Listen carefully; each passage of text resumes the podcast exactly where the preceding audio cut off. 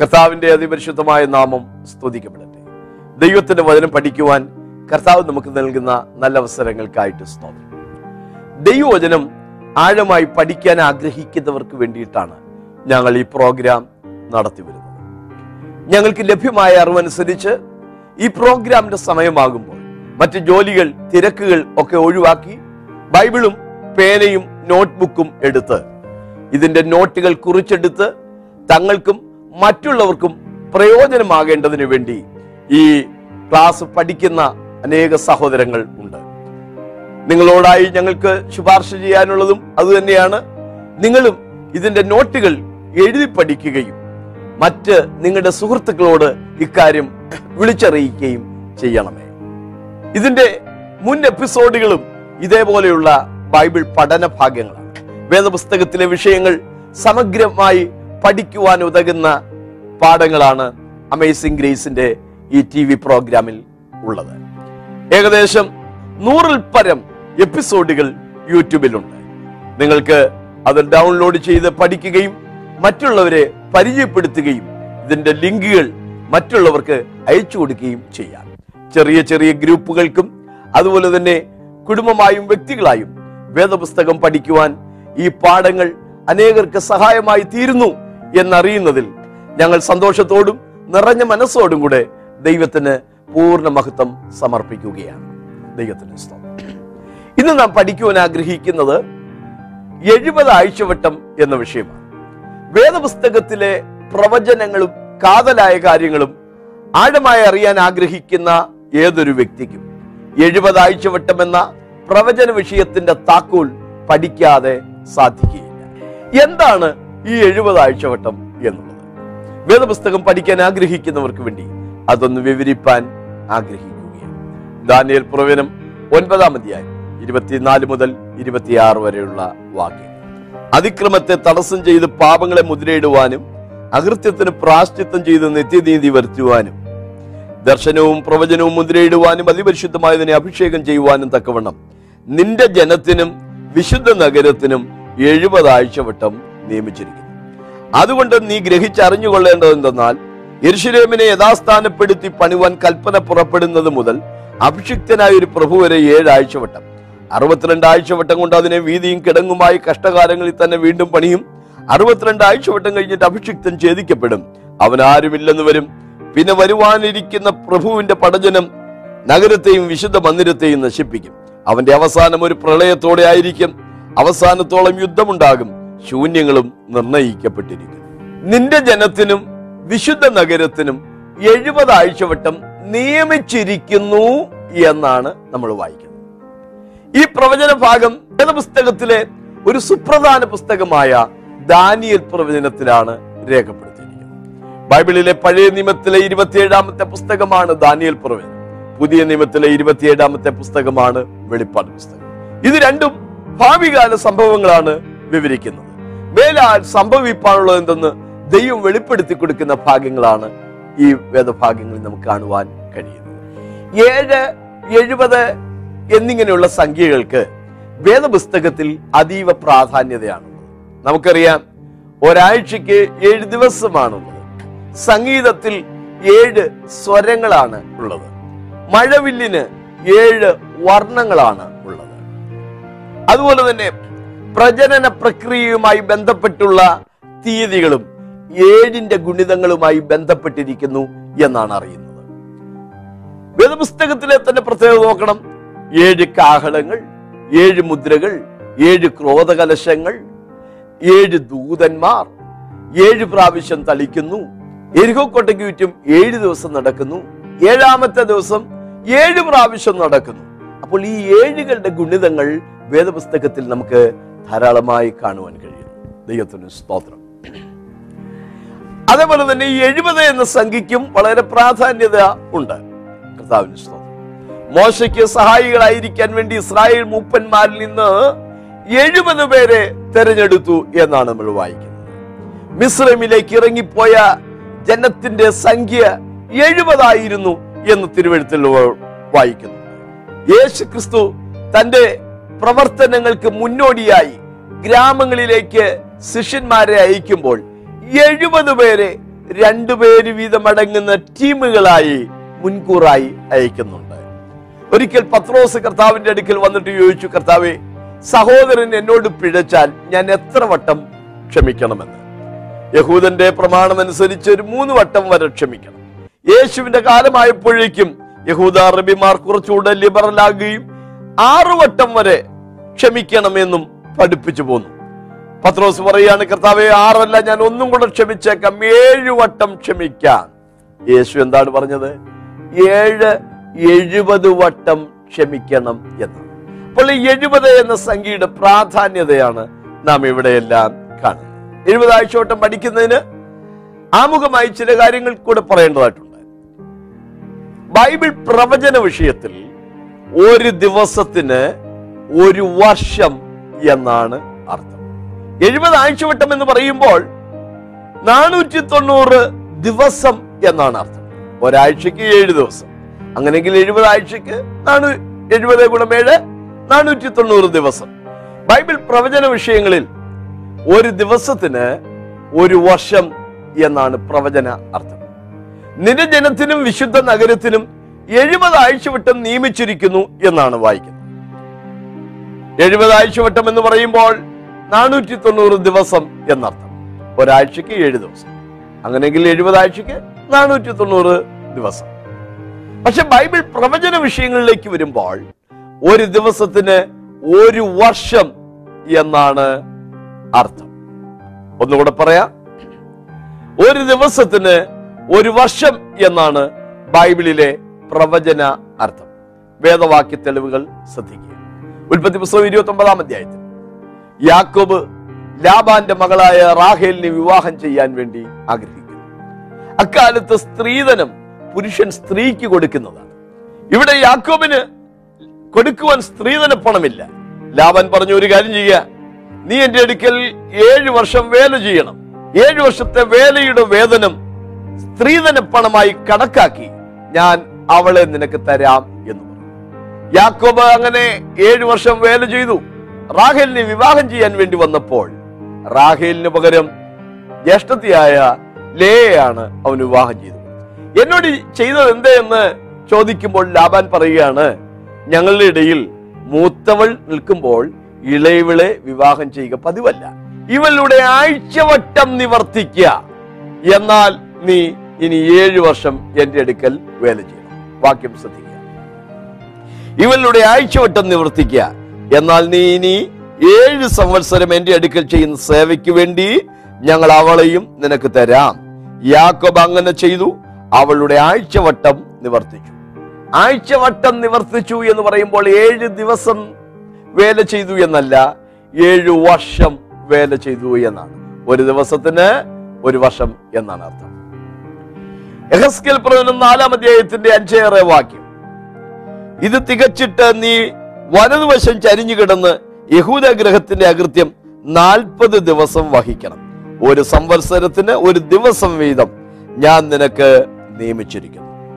സംഖ്യാപുസ്തകം പതിനാലിന് മുപ്പത്തിനാല്. ദേശം ഒറ്റുനോക്കി നാൽപ്പത് ദിവസത്തിന്റെ എണ്ണത്തിനൊത്തവണ്ണം ഒരു ദിവസത്തിന് ഒരു സംവത്സരം വീതം നാൽപ്പത് സംവത്സരം നിങ്ങൾ നിങ്ങളുടെ അകൃത്യങ്ങൾ വഹിച്ച് എന്റെ അകൽച്ച അറിയും. അപ്പോൾ ഈ മൂന്ന് പുസ്തകത്തിൽ ഉൽപ്പത്തി പുസ്തകം യഹസ്കേൽ പ്രവചനം സംഖ്യാപുസ്തകം ഈ മൂന്നിടത്തും ഒരു ദിവസത്തിന് ഒരു വർഷം എന്നാണ് അർത്ഥം എന്ന് നാം കണ്ടു. ഇനി എഴുപതാഴ്ചവട്ടം എന്ന പ്രധാന വിഷയത്തിലേക്ക് നാം പ്രവേശിക്കാം. എഴുപതാഴ്ചവട്ടം എന്ന് പറയുമ്പോൾ നാനൂറ്റി തൊണ്ണൂറ് വർഷം എന്നാണ് പ്രവചന അർത്ഥം എന്ന് നാം കണ്ടു. നിന്റെ ജനത്തിനും വിശുദ്ധ നഗരത്തിനും എഴുപത് ആഴ്ചവട്ടം നിയമിച്ചിരിക്കുന്നു. അർത്ഥകസിസ്റ്റ മഹാരാജാവിന്റെ കാലത്ത് യെരുശലേമിനെ യഥാസ്ഥാനത്താക്കി പണിവൻ കൽപ്പന പുറപ്പെടുന്നത് മുതൽ ഒരു എഴുപത് ആഴ്ചവട്ടത്തിന്റെ കണക്കാണ് ദാനിയൽ പ്രവചനത്തിൽ നമ്മൾ കണ്ടത്. എന്നാൽ ആ നാനൂറ്റി തൊണ്ണൂറ് വർഷത്തിന്റെ കണക്ക് അവിടെയല്ല ആരംഭിക്കുന്നത്. നാലാം തലമുറക്കാർ ഇവിടേക്ക് മടങ്ങി വരുമെന്ന് ദൈവം അബ്രഹാമിനോട് പറഞ്ഞതുപോലെ ഈ എഴുപത് ആഴ്ചവട്ടത്തിന്റെ നാല് കണക്കുകൾ ബൈബിളിൽ നമുക്ക് കാണുവാൻ കഴിയും. ഇസ്രായേൽ ജനത്തിന്റെ ആരംഭം അബ്രഹാമിലാണ് കുറിക്കുന്നത്. അബ്രഹാമിനെ ദൈവം വിളിക്കുന്നത് മുതൽ ആ എഴുപത് ആഴ്ചവട്ടത്തിന്റെ കണക്കുകൾ ദൈവം തുടരുന്നതായി നമുക്ക് കാണുവാൻ കഴിയും. ദൈവവിളി കേട്ട് അബ്രഹാം ഇറങ്ങിത്തിരിക്കുന്നത് എഴുപത്തി അഞ്ചാമത്തെ വയസ്സിലാണ്. സ്തോത്രം. അവന് മക്കളില്ലായിരുന്നു. ഹാഗാർ എന്ന മിശ്രീമ്യ ദാസിയിലൂടെ അവനൊരു സന്തതി ജനിക്കുന്നു ഇസ്മായേൽ ഇസ്മായേൽ ജനിച്ചപ്പോൾ അബ്രഹാമിന് എൺപത്തി അഞ്ചു വയസ്സായിരുന്നു.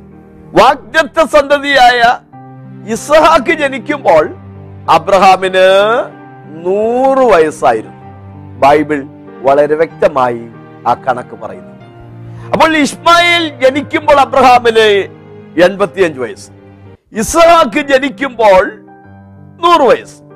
അബ്രഹാം ദൈവവിളി കെട്ടി ഇറങ്ങിത്തിരിക്കുമ്പോൾ അബ്രഹാമിന് എഴുപത്തി അഞ്ചു വയസ്സാണ്. അന്ന് ദൈവം പറയുന്നുണ്ട് നിന്റെ സന്തതി സ്വന്തമല്ലാത്ത ദേശത്ത് ജീവിക്കുമെന്ന്. നാനൂറ്റി മുപ്പത് സംവത്സരമാണ് ഇസ്രായേൽ ജനം മിശ്രമിൽ അടിമകളായി ഇരുന്നത്. നാനൂറ്റി മുപ്പത് വർഷത്തെ പ്രവാസകാലം കഴിയുന്നതുവരെ അഞ്ഞൂറ്റി അഞ്ച് വർഷമാണ്. പക്ഷേ ദൈവം നാനൂറ്റി തൊണ്ണൂറ് വർഷം വീതമാണ് ചരിത്രത്തിൽ ഇടപെടുന്നത്. അവിടെ നമ്മൾ ഒരു പതിനഞ്ച് വർഷത്തിന്റെ അധികം കാണുന്നു. ഏതാണ് ഈ പതിനഞ്ച് വർഷം? അബ്രഹാം ഇറങ്ങിത്തിരിക്കുമ്പോൾ അവന് എഴുപത്തഞ്ച് വയസ്സായിരുന്നു മിശ്രമിദാസിയായ ഹാഗാറിലൂടെ ഇസ്മായിൽ ജനിക്കുമ്പോൾ അബ്രഹാമിന് എൺപത്തിയഞ്ച് വയസ്സായി. ഇസഹാക്ക് ജനിക്കുമ്പോൾ അവന് നൂറ് വയസ്സായി. ഉൽപ്പത്തി പുസ്തകം ഇരുപത്തിയൊന്നിന്റെ പത്തിൽ ദൈവം പറയുന്നുണ്ട് ദാസിയെയും മകനെയും പുറത്താക്കി കളകാൻ.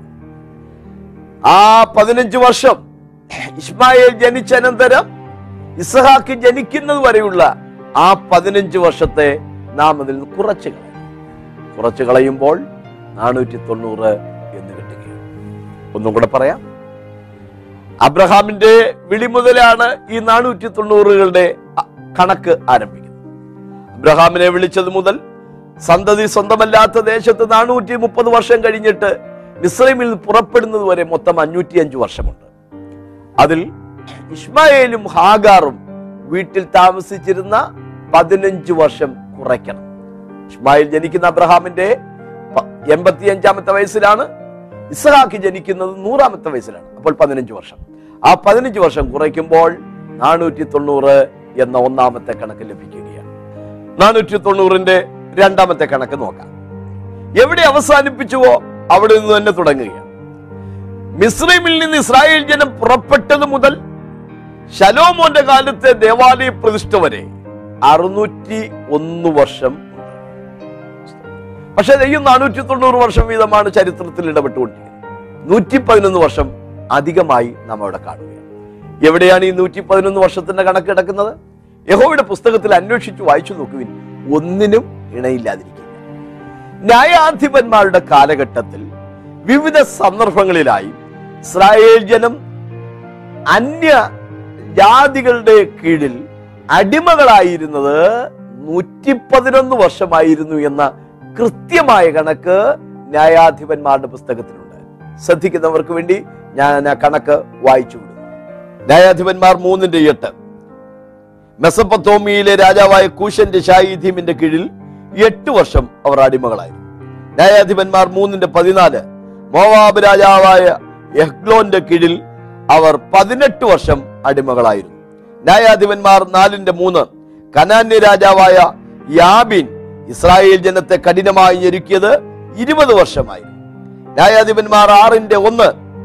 മിദ്യാന്യർ ഇസ്രായേലിന് മേൽ പ്രബലമായിരുന്നത് ഏഴ് വർഷമായി ന്യായാധിപന്മാർ പത്താം അധ്യായം ഏഴ് എട്ട് വാക്യം ഫെലിസ്ത്യരുടെയും അമോന്യരുടെയും കയ്യിൽ ഏൽപ്പിക്കപ്പെട്ട കാലം പതിനെട്ട് വർഷമായി ന്യായാധിപന്മാർ പതിമൂന്നിന്റെ ഒന്ന്. ഫെലിസ്ത്യരുടെ കയ്യിൽ ഇസ്രായേൽ മക്കൾ നാൽപ്പത് വർഷം അടിമകളായിരുന്നു. ചുരുക്കത്തിൽ എട്ട് പതിനെട്ട് ഇരുപത് ഏഴ് പതിനെട്ട് നാൽപ്പത് കൂട്ടിയാൽ കൃത്യമായി നൂറ്റി പതിനൊന്ന് എന്ന് ഈ പ്രവാസകാലം കുറച്ചാൽ രണ്ടാമത്തെ കണക്കിലും നാനൂറ്റി തൊണ്ണൂറ് എന്ന് കിട്ടുകയാണ്. ദൈവം ഈ ലോക ചരിത്രത്തിൽ നാനൂറ്റി തൊണ്ണൂറ് വർഷം വീതം ഇടപെടുന്ന വളരെ സ്പഷ്ടമായ ഒരു കണക്ക് വേദപുസ്തകത്തിൽ ഒളിഞ്ഞു കിടപ്പുണ്ട്. മൂന്നാമത്തെ കണക്ക് എവിടെ അവസാനിപ്പിച്ചുവോ അവിടെ നിന്ന് തന്നെ തുടങ്ങുകയാണ്. ശലോമോന്റെ കാലത്തെ ദേവാലയ പ്രതിഷ്ഠ മുതൽ അർത്ഥകശിഷ്ട മഹാരാജാവിന്റെ കാലത്ത് യെരുഷലേമിനെ യഥാസ്ഥാനത്താക്കി പണിയുവാൻ കൽപ്പന പുറപ്പെടുന്നത് വരെ അഞ്ഞൂറ്റി അറുപത് വർഷമുണ്ട്. അങ്ങനെയെങ്കിൽ നാനൂറ്റി തൊണ്ണൂറിൽ നിന്ന് അധികമായി ഒരു എഴുപത് വർഷത്തെ കണക്ക് അവിടെയും നാം കാണുകയാണ്. ഏതാണ് എഴുപത് വർഷം വേദപുസ്തകത്തിൽ വ്യക്തമായി അതിന് കണക്കുണ്ട്. ഇസ്രായേൽ ജനം ബാബിലോണിൽ പ്രവാസികളായിരുന്നത് എഴുപത് സംവത്സരമായിരുന്നു. ഡാനിയൽ പ്രവചനം ഒമ്പതാം അധ്യായത്തിന്റെ പ്രാരംഭ ഭാഗത്ത് നാം അത് വ്യക്തമായി വായിക്കുന്നുണ്ട്. യരുഷലേമിന്റെ ശൂന്യാവസ്ഥ എഴുപത് വർഷം കൊണ്ട് തീരും എന്നിങ്ങനെ ഒരു കാലസംഖ്യ ഞാൻ പുസ്തകങ്ങളിൽ നിന്ന് ഗ്രഹിച്ചു എന്ന്. എവിടെ അവസാനിപ്പിച്ചുവോ അവിടെ നിന്ന് തന്നെ തുടങ്ങുകയാണ് അർത്ഥകസിഷ്ട മഹാരാജാവിന്റെ കാലത്ത് യെരുഷലേമിനെ യഥാസ്ഥാനത്താക്കി പണിയാൻ പുറപ്പെട്ടത് മുതൽ നാനൂറ്റി തൊണ്ണൂറ് വർഷം കൂടെ കഴിയും ഇസ്രായേൽ എന്ന രാജ്യം യഥാസ്ഥാനത്താകണമായിരുന്നു. ആ രാജ്യത്തെ ഇനി വേറെ ആരും ഭരിക്കാതെ വണ്ണം. അവരുടെ ചിരകാല സ്വപ്നമായിരുന്ന ഭൂമിയിൽ സ്ഥിരമായി താമസിക്കുവാൻ സാധിക്കണമായിരുന്നു. പക്ഷേ ആ നാലാമത്തെ കണക്കിലും ഒരിടക്കാലം കയറി വരുന്നുണ്ട് ശ്രദ്ധിക്കുക. ഒന്നാമത്തെ കണക്കിൽ ഇസ്മായേലും ഹാഗാറും വീട്ടിൽ താമസിച്ചിരുന്ന പതിനഞ്ച് വർഷം കുറച്ചപ്പോഴാണ് നമുക്ക് നാനൂറ്റി തൊണ്ണൂറ് കിട്ടിയത്. രണ്ടാമത്തെ കണക്കിൽ ന്യായാധിപന്മാരുടെ കാലത്തിലെ പ്രവാസകാലം നൂറ്റി പതിനൊന്ന് വർഷം കുറച്ചപ്പോഴാണ് നമുക്ക് നാനൂറ്റി തൊണ്ണൂറ് എന്ന കണക്ക് കിട്ടിയത്. മൂന്നാമത്തെ കണക്കിൽ ബാബിലോണിൽ അടിമകളായിരുന്ന ആ എഴുപത് വർഷത്തെ പ്രവാസം കഴിച്ചപ്പോഴാണ് കുറച്ചപ്പോഴാണ് നമുക്ക് നാനൂറ്റി തൊണ്ണൂറ് എന്ന് കിട്ടിയത്. നാലാമത്തെ കണക്ക് ശ്രദ്ധിക്കുക. അർത്ഥകസൃഷ്ടാവിന്റെ കാലത്ത് യെരുശലേമിനെ വീതിയും കിടങ്ങുമായി കഷ്ടകാലങ്ങളിൽ പണിയുവാനും അഭിഷിക്തനായ ഒരു പ്രഭുവരെയും മൊത്തം അറുപത്തി ഒൻപത് ആഴ്ചവട്ടമുണ്ട് അറുപത്തിരണ്ടും ഏഴും അറുപത്തി ഒൻപത് ഇനി ഒരാഴ്ച വട്ടമാണുള്ളത് അതിനിടയിൽ വേറൊരു സംഭവം വന്നു ഈ അറുപത്തിരണ്ടും ഏഴും അറുപത്തിയൊൻപത് ആഴ്ചവട്ടം അർത്ഥാൽ ഏഴ് കൊണ്ട് ഗുണിക്കുമ്പോൾ നാനൂറ്റി എൺപത്തി മൂന്ന് എന്ന് കിട്ടും. യർഷലേമിനെ ആസ്ഥാനത്താക്കി പണിയാൻ കൽപ്പന പുറപ്പെട്ടത് മുതൽ നാനൂറ്റി എൺപത്തി മൂന്ന് വർഷം കഴിയുമ്പോൾ അഭിഷിക്തൻ ഛേദിക്കപ്പെടുമെന്നാണ് രേഖപ്പെടുത്തിയത്. അഭിഷിക്തൻ കർത്താവായ യേശു ക്രിസ്തുവാണ് ഈ കൽപ്പന പുറപ്പെട്ടത് മുതൽ നാനൂറ്റി എൺപത്തി മൂന്ന് വർഷം ആവുന്ന ആ കാലഘട്ടങ്ങളിൽ നമ്മുടെ വാഴ്ത്തപ്പെട്ടവനായ കർത്താവ് ഈ ഭൂമിയിലുണ്ടായിരുന്നു. ശിഷ്യന്മാർ ഒരിക്കൽ കർത്താവിനോട് ഉപയോഗിക്കുന്നുണ്ട്. അപ്പസ്തല പ്രവൃത്തി ഒന്നാമതേ ആറാം വാക്യം.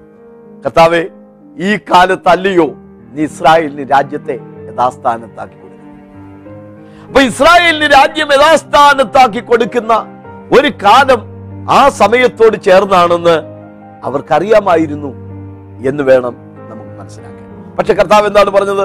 പിതാവ് സ്വന്തം അധികാരത്തിൽ വെച്ചിരിക്കുന്ന കാലങ്ങളെയോ സമയങ്ങളെയോ അറിയുന്നത് നിങ്ങൾക്കുള്ളതല്ല. ഈ അറുപത്തിയൊൻപതാമത്തെ ആഴ്ചയ്ക്കും എഴുപതാമത്തെ ആഴ്ചയ്ക്കുമിടയിൽ മറ്റൊരു പ്രവാസകാലം കയറി വന്നു. അതിന്റെ പേരാണ് സഭായുഗം എന്ന ദൈവസഭയുടെ കാലഘട്ടം. ദാനിയൽ പ്രവചനം ഒമ്പതാം അധ്യയം ഇരുപത്തിയാറാം വാക്യത്തിൽ ദാനിയൽ പ്രസക്തമായ മൂന്ന് ചിന്തകൾ പറയുന്നുണ്ട്. ശ്രദ്ധിക്കുക. ഒന്ന് അറുപത്തിയൊൻപത് ആഴ്ചവട്ടം കഴിയുമ്പോൾ അഭിഷിക്തൻ ഛേദിക്കും അഭിഷിക്തൻ എന്ന വാക്ക് മസിഹ എന്നതിന്റെ അർത്ഥമാണ്. മെസായ ക്രിസ്റ്റോസ് ക്രൈസ്റ്റ് എന്ന വാക്കിന്റെ ഒക്കെ അർത്ഥം ദ അനോയിന്റഡ് വൺ അഭിഷിക്തൻ എന്നാണ്. നസ്രായനായ യേശുവിനെ പിതാവായ ദൈവം ശക്തിയാലും പരിശുദ്ധാത്മാവിനാലും അഭിഷേകം ചെയ്തു. ദരിദ്രന്മാരോട് സുവിശേഷം അറിയിപ്പാൻ യഹോവയായ കർത്താവിനെ അഭിഷേകം ചെയ്യുകയാൽ അവന്റെ ആത്മാവിന്റെ മേലുണ്ട് എന്നാണല്ലോ നമ്മുടെ കർത്താവ് പറഞ്ഞത്. ദൈവത്തിന് അഭിഷിക്തൻ കർത്താവായ യേശു ക്രിസ്തു അവൻ ഛേദിക്കപ്പെടുമെന്നാണല്ലോ പ്രവചനം. ഛേദിക്കപ്പെടുക എന്ന് പറയുന്നത് വാൾ വെച്ച് വെട്ടേൽക്കപ്പെടുന്നതിനെ കുറിച്ചാണ് യേശു ക്രിസ്തുവിന്റെ കഴുത്ത് വെട്ടിയല്ല കൊന്നതെങ്കിലും യേശു ക്രിസ്തുവിന്റെ മരണത്തെക്കുറിച്ച് വേദപുസ്തക പ്രാവചനിക ഭാഷയിൽ വാൾ വെച്ച് വെട്ടുന്നതിനോട് ചേർത്താണ് ഉപമിച്ചിട്ടുള്ളത്. ആദ്യ മനുഷ്യനായ ആദം ഹൗമാർ പാപം ചെയ്തു എന്ന് പർദീസയിൽ അവർ ഇറങ്ങിപ്പോകുന്നു. പർദീസയുടെ പ്രവേശന കവാടത്തിങ്കൾ ജ്വാലയുള്ള ഒരു വാളുമായി ഒരു കെറൂബ് കാവൽ നിൽക്കുകയാണ്. ആരെങ്കിലും പർദീസയിലേക്ക് ചെന്നാൽ ഈ ദൂതൻ വാളുവെച്ച് അവരെ വെട്ടും. യേശു മരിക്കുന്നതിന്റെ തലേ രാത്രി സെക്രിയ പ്രവചനം പതിമൂന്നാം അധ്യായം ഏഴാം വാക്യം ഉദ്ധരിച്ചുകൊണ്ട് കർത്താവ് പറയുന്നുണ്ട് വാളെ എന്റെ നേരെ ഉണരുക. ആടുകൾ ചിതറിപ്പോകേണ്ടതിന് ഇടയനെ വെട്ടുക. കർത്താവ് വ്യക്തമായിട്ട് അത് പറയുന്നുണ്ട് ഈ രാത്രി ഞാൻ ഇടയനെ വെട്ടും ആടുകൾ ചിതറിപ്പോകുമെന്ന് എഴുതിയിരിക്കുന്നുവല്ലോ. അതെ ദൈവകോപത്തിന്റെ വാളിനാൽ പരദീസയുടെ കവാടത്തിലുള്ള വാളിനാൽ പാപത്തിന് പ്രാശ്ചിത്തമാകേണ്ടതിനു വേണ്ടി യേശു ക്രിസ്തു ആകുന്ന ആ അഭിഷിക്തൻ ഛേദിക്കപ്പെടുകയുണ്ടായി. ഡാനിയൽ ഒൻപതിന് ഇരുപത്തിയാറിൽ പറയുന്ന രണ്ടാമത്തെ ചിന്ത അവനാരും ഇല്ല എന്ന് വരും എന്ന്. അവനാരുമില്ലെന്ന് വരും. യേശുവിന്റെ പ്രസംഗം കേൾക്കാൻ ആയിരങ്ങളാണ് തടിച്ചു അഞ്ചപ്പം കൊണ്ട് അയ്യായിരത്തെയും നാലപ്പം കൊണ്ട് ഏഴായിരത്തെയും ഒക്കെ പോഷിപ്പിച്ചവരാണ്. അവരൊക്കെ അവന്റെ അനുഭാവികളായിരുന്നു. അവരെ അനുഗമിച്ചവരായിരുന്നു. പക്ഷെ കുറെ കഴിഞ്ഞപ്പോൾ ഇത് കഠിനവാക്ക് എന്ന് പറഞ്ഞ് ആളുകൾ അവനിൽ നിന്ന് ഒഴിഞ്ഞൊഴിഞ്ഞു. അങ്ങനെ ജനം കൊഴിഞ്ഞു കൊഴിഞ്ഞു പോകുമ്പോൾ കർത്താവ് ചോദിച്ചു എല്ലാവരും പോയല്ലോ? നിങ്ങൾക്കും പോകാൻ മനസ്സുണ്ടോ? ശിഷ്യന്മാർ പറഞ്ഞു ഇല്ല ഗുരു നിത്യജീവന്റെ മൊഴികൾ നിന്റെ പക്കലുണ്ട്. നിന്നെ വിട്ടിട്ട് ഞങ്ങൾ ആരുടെ പക്കൽ പോകും? പക്ഷെ കർത്താവ് ഒരിക്കൽ പറഞ്ഞു ഈ രാത്രി നിങ്ങൾ എല്ലാവരും എങ്കിൽ ഇടറും നിങ്ങൾ എല്ലാവരും എന്നെ ഇട്ടിട്ട് പോകും. പത്രോസ് പറഞ്ഞു ഇല്ലില്ല ആരിട്ടിട്ട് പോയാലും ഞാൻ നിന്നെ വിട്ടിട്ട് പോവില്ല. കർത്താവ് എന്താണ് പറഞ്ഞത്? ഈ രാത്രി കോഴി രണ്ടു വട്ടം കൂന്നതിന് മുമ്പ് നീ എന്നെ മൂന്ന് വട്ടം സംഭവങ്ങൾ നമുക്ക് നന്നായി അറിയാം. മൂന്നാം വട്ടം പത്രോസ് കർത്താവിനെ തള്ളിപ്പറഞ്ഞപ്പോൾ കോഴി രണ്ടാം വട്ടം കൂവുകയാണ്. ശിഷ്യന്മാരെല്ലാവരും അവനെ വിട്ടുകൊടുപ്പോയി ഗസമനയിൽ കൂടെ നിൽക്കുമെന്ന് കരുതി എല്ലാവരും യേശുവിനെ ബന്ധിച്ച് ആ ഭീകരമായ സന്ദർഭത്തിൽ ജീവരക്ഷയ്ക്ക് വേണ്ടി അവരെല്ലാം ഇട്ടോടിപ്പോയി. എങ്കിലും യേശു ക്രിസ്തുവിനെ എപ്പോഴും ധൈര്യപ്പെടുത്തിക്കൊണ്ടിരുന്ന ഒരു ചിന്തയുണ്ട് എന്നെ അയച്ച പിതാവ് എന്നോട് കൂടെ ഉള്ളത് കൊണ്ട് ഞാൻ ഏകനല്ല. അവൻ എന്നോട് കൂടെ ഉള്ളത് കൊണ്ട് അവൻ എന്നെ ഏകനായി വിട്ടിട്ടില്ല. വാക്യങ്ങൾ ശ്രദ്ധിക്കുക. യോഹനാൻ പതിനാറിന് മുപ്പത്തി രണ്ട് നിങ്ങൾ ഓരോരുത്തൻ താൻ താന്റെ സ്വന്തത്തിലേക്ക് ചെതിറിപ്പോകുകയും എന്നെ ഏകനായി വിടുകയും ചെയ്യുന്ന നാഴിക വരുന്നു വന്നു മരിക്കുന്നു പിതാവ് കൂടെ ഉള്ളത് കൊണ്ട് ഞാൻ ഏകനല്ലവൻ. യോഹനാൻ എട്ടിന്റെ ഇരുപത്തിയൊൻപത് എന്നെ അയച്ചവൻ എന്നോട് കൂടെ ഉണ്ട് ഞാൻ എല്ലായ്പ്പോഴും അവന് പ്രസാദമുള്ളത് ചെയ്യുന്നതുകൊണ്ട് അവൻ എന്നെ ഏകനായി വിട്ടിട്ടില്ല. പക്ഷേ ക്രൂശിൽ മനുഷ്യവർഗത്തിന് വേണ്ടി യേശു ക്രിസ്തു ഛേദിക്കപ്പെട്ട ആ ജീവൻ ബലിയായി നൽകപ്പെട്ട സന്ദർഭം പിതാവായ ദൈവം പോലും യേശു ക്രിസ്തുവിനെ കൈവിട്ടു. അതാണ് യേശു ക്രൂശിൽ നിലവിളിച്ചത് എന്റെ ദൈവമേ എന്റെ ദൈവമേ നീ എന്നെ കൈവിട്ടത്. ഞാൻ ഏകനായി മുന്തിരിച്ചക്ക് ചവിട്ടി. ജാതികൾ ആരും എന്നോട് കൂടെ ഉണ്ടായിരുന്നില്ല. അതെ പ്രവചനം നിവർത്തിയായി അവൻ ആരും ഇല്ല എന്ന് പറയുന്ന ഒൻപതിന്റെ ഇരുപത്തിയാറിലെ മൂന്നാമത്തെ ചിന്ത. ഇംഗ്ലീഷ് വേർഷനിലാണ് നമ്മൾ വായിക്കുന്നത്. The cut off but not for himself അഭിഷിക്തൻ ഛേദിക്കപ്പെടും പക്ഷേ അവന് വേണ്ടി അല്ലാതാനും. യേശു ക്രിസ്തു കുരിശിൽ മരിച്ചത് യേശുവിന് വേണ്ടിയല്ല പിന്നെ ആർക്കു വേണ്ടിയായിരുന്നു? നമ്മോടുള്ള ബന്ധത്തിൽ ഏറ്റവും പ്രസക്തമായ ചിന്ത അവിടെയാണ്. ക്രിസ്തു ക്രൂശിക്കപ്പെട്ടത് യേശുവിന് വേണ്ടിയല്ല പിന്നെ ആർക്കു വേണ്ടിയായിരുന്നു? എനിക്ക് വേണ്ടിയാണ്. റോമാലേഖനം അഞ്ചാം അധ്യായത്തിന്റെ ആറ് എട്ട് പത്ത് വാക്യങ്ങൾ. ക്രിസ്തുവോ നാം പാപികളായിരിക്കുമ്പോൾ തന്നെ നാം ബലഹീനരായിരിക്കുമ്പോൾ തന്നെ നാം ശത്രുക്കളായിരിക്കുമ്പോൾ തന്നെ അഭക്തരായിരുന്നപ്പോൾ തക്ക സമയത്ത് നമുക്ക് വേണ്ടി അവൻ മരിച്ചു. നമ്മുടെ പാപങ്ങൾക്ക് വേണ്ടി തിരുവഴുത്തുകളിൻ പ്രകാരം യേശു മരിച്ചു എന്നാണ് കുരിന്ത ലേഖനത്തിലും നമ്മൾ വായിക്കുന്നത്. യേശു മരിച്ചത് യേശുവിന് വേണ്ടിയായിരുന്നില്ല എനിക്ക് വേണ്ടിയായിരുന്നു ഈ വചനം കേൾക്കുമ്പോൾ യേശു ക്രിസ്തുവിന്റെ കുരിശിലെ ബലി എനിക്ക് വേണ്ടിയായിരുന്നു എന്നുള്ള സത്യം മനസ്സിലാക്കി. കർത്താവിനെ രക്ഷിതാവായി സ്വീകരിച്ച് യേശുവിന്റെ പ്രാശ്ചിത്ത ബലി എനിക്ക് വേണ്ടിയായിരുന്നു എന്ന് മനസ്സിലാക്കി. യേശുവിന് വേണ്ടി ജീവിതം സമർപ്പിക്കുവാൻ നിങ്ങളുടെ ജീവിതത്തിൽ സാധിച്ചിരുന്നെങ്കിൽ നിങ്ങളുടെ ജീവിതം ധന്യമായി തീരുകയാണ്. എഴുപത് ആഴ്ചവട്ടം എന്ന വിഷയമാണ് ഇന്ന് നാം ശാന്തമായി ഇന്ന് പഠിച്ചു ഏഴ് എഴുപത് എന്ന സംഖ്യകൾക്ക് വേദപുസ്തകത്തിൽ അതീവമായ പ്രാധാന്യതയുണ്ട്. രണ്ട് ഒരു ദിവസത്തിന് ഒരു വർഷം എന്നാണ് ബൈബിളിലെ പ്രവചന അർത്ഥം. മൂന്ന് അബ്രഹാമിന്റെ വിളി മുതൽ നാനൂറ്റി തൊണ്ണൂറ് വർഷം വീതം ദൈവം ഈ ലോകചരിത്രത്തിൽ ഇടപെടുന്ന നാല് കണക്കുകൾ നാം കാണുകയുണ്ടായി. എഴുപത്തഞ്ചാമത്തെ വയസ്സിലെ അബ്രഹാമിന്റെ വിളി മുതൽ സന്തതി സ്വന്തമല്ലാത്ത ദേശത്ത് മിശ്രമിൽ അടിമകളായിരുന്ന നാനൂറ്റി മുപ്പത് വർഷം കൂടെ കൂട്ടുമ്പോൾ അഞ്ഞൂറ്റി അഞ്ച് വർഷത്തിന്റെ കണക്ക് നാം കാണുന്നു. ദാസിയും മകനും വീട്ടിൽ താമസിക്കുന്ന പതിനഞ്ച് വർഷം കുറയ്ക്കുമ്പോൾ നമുക്ക് നാനൂറ്റി തൊണ്ണൂറ് എന്ന കണക്ക് കിട്ടുകയാണ്. രണ്ട് മിസ്രിമിലെ പെസക മുതൽ ശലോമോന്റെ കാലത്തെ ആലയ പ്രതിഷ്ഠ വരെ അറുന്നൂറ്റി ഒന്ന് വർഷമാണ്. അതിൽ വ്യത്യസ്ത കാലഘട്ടങ്ങളിലായി ന്യായാധിപന്മാരുടെ കാലഘട്ടങ്ങളിൽ ഇസ്രായേൽ ജനം പല ജാതികൾക്ക് അടിമകളായിരുന്ന കൃത്യമായ നൂറ്റി പതിനൊന്ന് വർഷത്തിന്റെ കണക്ക് നാം കാണുന്നു. അത് കുറയ്ക്കുമ്പോൾ നാനൂറ്റി തൊണ്ണൂറ് എന്ന രണ്ടാമത്തെ കണക്ക് കിട്ടുന്നു. മൂന്ന് ശലോമോന്റെ ദേവാലയ പ്രതിഷ്ഠ മുതൽ അർത്ഥകസൃഷ്ട മഹാരാജാവിന്റെ കാലത്ത് ഇർഷിലേമിനെ പുതുക്കി പണിയാൻ കൽപ്പന പുറപ്പെട്ടതുവരെ അഞ്ഞൂറ്റി അറുപത് വർഷമുണ്ട്. ഇസ്രായേൽ ജനം പ്രവാസികളായിരുന്ന എഴുപത് വർഷം കുറയ്ക്കുമ്പോൾ മൂന്നാമത്തെ കണക്കിലും നാനൂറ്റി തൊണ്ണൂറ് എന്ന് കിട്ടും. നാലാമത്തെ കണക്കിൽ അർത്ഥകസൃഷ്ട രാജാവിന്റെ കാലത്ത് ഇർഷിലേമിനെ യഥാസ്ഥാനത്താക്കി പണിയാൻ കൽപ്പന പുറപ്പെട്ടത് മുതൽ നാനൂറ്റി തൊണ്ണൂറ് വർഷം കൂടെ കഴിയുമ്പോൾ യഹൂദന്റെ രാജ്യം യഥാസ്ഥാനത്താകണമായിരുന്നു. ശിഷ്യന്മാർ ചോദിച്ചല്ലോ കർത്താവ് ഈ കാലത്തിലല്ലയോ? ഇസ്രായേലിന്റെ രാജ്യം യഥാസ്ഥാനത്താക്കി അതെ ആ നാലാം കണക്കിൽ. ഇടയ്ക്ക് ഒരു ഇടക്കാലഘട്ടം വന്നു. യേശു ക്രിസ്തു മനുഷ്യവർഗത്തിന് വേണ്ടി കുരിശിൽ മരിച്ചു. അവന് വേണ്ടിയായിരുന്നില്ല നമുക്ക് വേണ്ടിയായിരുന്നു. അന്ന് ക്രൂശിൽ വെച്ച് അവൻ നൊന്ത് പ്രസവിച്ച സന്തതിയാണ് ദൈവസഭ. അവൻ അകൃത്യാഗമായി തീർന്നിട്ട് സന്തതിയെ കാണുമെന്ന പ്രവചനം അവിടെയാണ് നിവൃത്തിയാകുന്നത് യേശു ക്രിസ്തുവിന്റെ കുരിശിലെ ബലിയിലൂടെ നമുക്ക് വീണ്ടെടുപ്പ് പ്രാപിപ്പാൻ ഇന്ന് ദൈവം ഭാഗ്യം നൽകിയിരിക്കുന്നു. ഇനിയുള്ള ഏഴു വർഷം യഹൂദനോടുള്ള ദൈവത്തിന്റെ ഇടപെടലിന്റെ കാലഘട്ടമാണ്. അന്ന് രക്ഷയ്ക്ക് നമുക്ക് അവസരമില്ല. ഇപ്പോൾ രക്ഷാദിവസമാണ്. ഇപ്പോൾ സുപ്രസാദ കാലമാണ് കുരിശിൽ നമുക്ക് വേണ്ടി മരിച്ച യേശു ക്രിസ്തുവിന് വേണ്ടി ജീവിതം സമർപ്പിച്ച് ദൈവമക്കളായി ജീവിപ്പാൻ ദൈവം നമ്മെ സഹായിക്കട്ടെ. പാസ്റ്റർ ബാബു ജോർജ് പത്തനാപുരം എഴുതിയ പുസ്തകങ്ങൾ സന്ദേശങ്ങൾ അടങ്ങിയ audio C D D V D എന്നിവ ലഭ്യമാണ്. കൊച്ചിൻ ഇന്റർനാഷണൽ എയർപോർട്ടിന് സമീപമുള്ള എ ജി ഫെലോഷിപ്പ് സെന്ററിൽ എല്ലാ ഞായറാഴ്ചയും വെള്ളിയാഴ്ചയും രാവിലെ ആത്മീയ ആരാധനയും വിടുതൽ ശുശ്രൂഷയും നടക്കുന്നു. നിങ്ങൾ കടന്നു വരിക യേശു നിങ്ങളെ വിടുവിക്കും.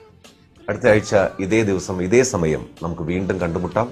അതുവരെ ദൈവം നമ്മെ ഏവരെയും കാത്തു പരിപാലിക്കട്ടെ